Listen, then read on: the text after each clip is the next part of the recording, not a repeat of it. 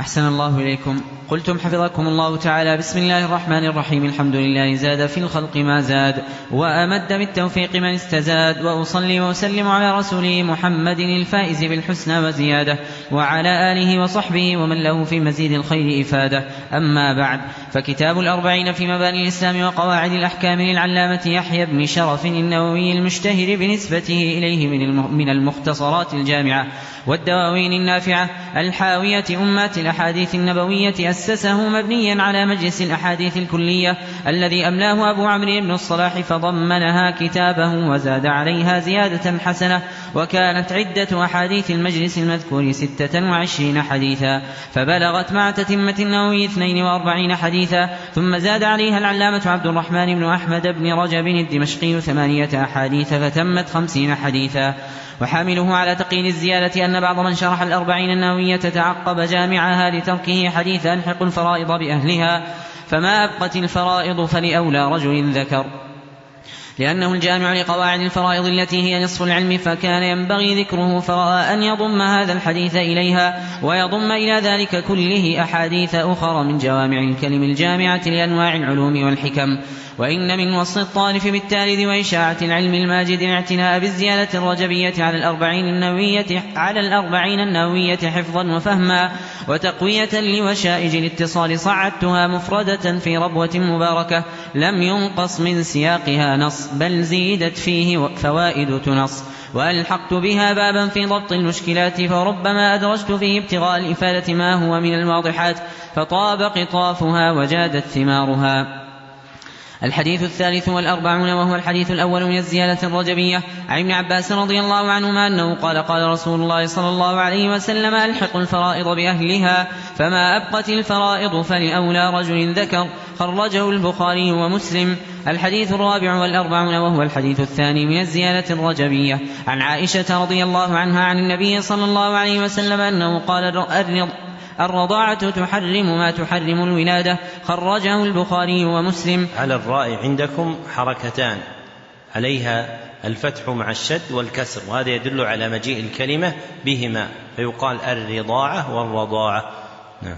أحسن الله إليكم الحديث الخامس والأربعون وهو الحديث الثالث من الزيادة الرجبية عن جابر بن عبد الله رضي الله عنهما أنه سمع رسول الله صلى الله عليه وسلم عام الفتح وهو بمكة يقول إن الله ورسوله صلى الله عليه وسلم حرم بيع الخمر والميتة والخنزير والأصنام. فقيل يا رسول الله أرأيت شحوم الميتة؟ فإنه يطلى بها السفن ويدهن بها الجلود ويستصبح بها الناس. قال لا هو حرام. ثم قال رسول الله صلى الله عليه وسلم عند ذلك قاتل الله اليهود إن الله حرم عليهم الشحوم فأجملوه ثم باعوه فأكلوا ثمنه. خرجه البخاري ومسلم. الحديث السادس والأربعون وهو الحديث الرابع من الزيادة الرجبية. عن أبي بردة عن أبيه أبي موسى الأشعري رضي الله عنه أن النبي صلى الله عليه وسلم بعثه إلى اليمن فسأله عن أشربة تصنع بها فقال وما هي؟ قال البتع والمزر. فقيل لأبي بردة وما البتع قال نبيذ العسل والمزر نبيذ الشعير. فقال صلى الله عليه وسلم كل مسكر حرام. خرجه البخاري. الحديث السابع والأربعون وهو الحديث الخامس من الزيادة الرجبية. عن المقدام بن معدي كرب قال سمعت رسول الله صلى الله عليه وسلم يقول ما ملأ آدمي وعاء شرا من بطن بحسب ابن آدم أكلات يقمن صلبه فإن كان لا محالة فثلث لطعامه وثلث لشرابه وثلث لنفسه. رواه الإمام أحمد والترمذي والنسائي وابن ماجه وقال الترمذي حديث حسن. الحديث الثامن والأربعون وهو الحديث السادس من الزيادة الرجبية. عن عبد الله بن عمرو رضي الله عنهما عن النبي صلى الله عليه وسلم أنه قال أربع من كن فيه كان منافقا وإن كانت خصلة منهن فيه كانت فيه خصلة من النفاق حتى يدعها. من إذا حدث كذب وإذا وعد أخلف وإذا خاصم فجر وإذا عاهد غدر.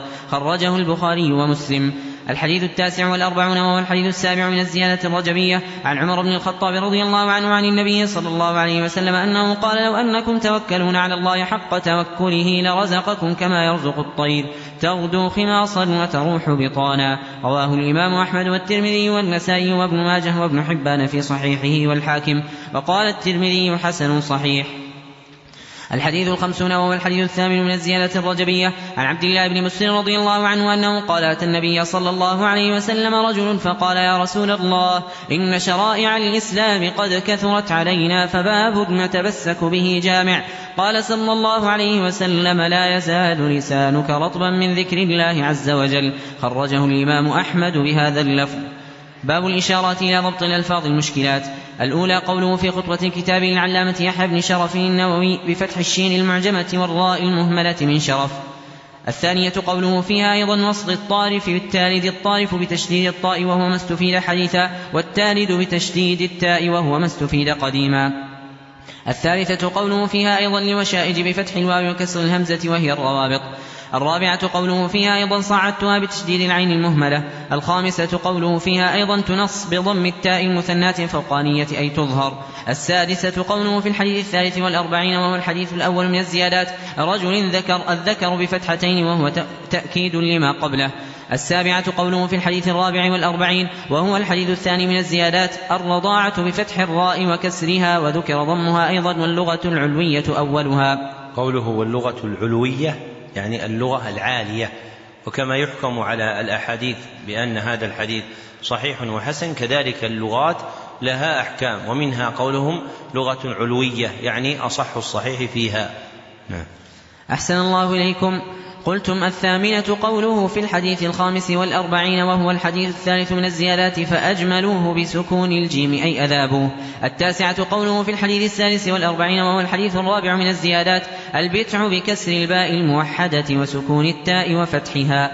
العاشرة قوله في الحديث السادس والأربعين أيضا وهو الحديث الرابع من الزيادات والمزر بكسر الميم.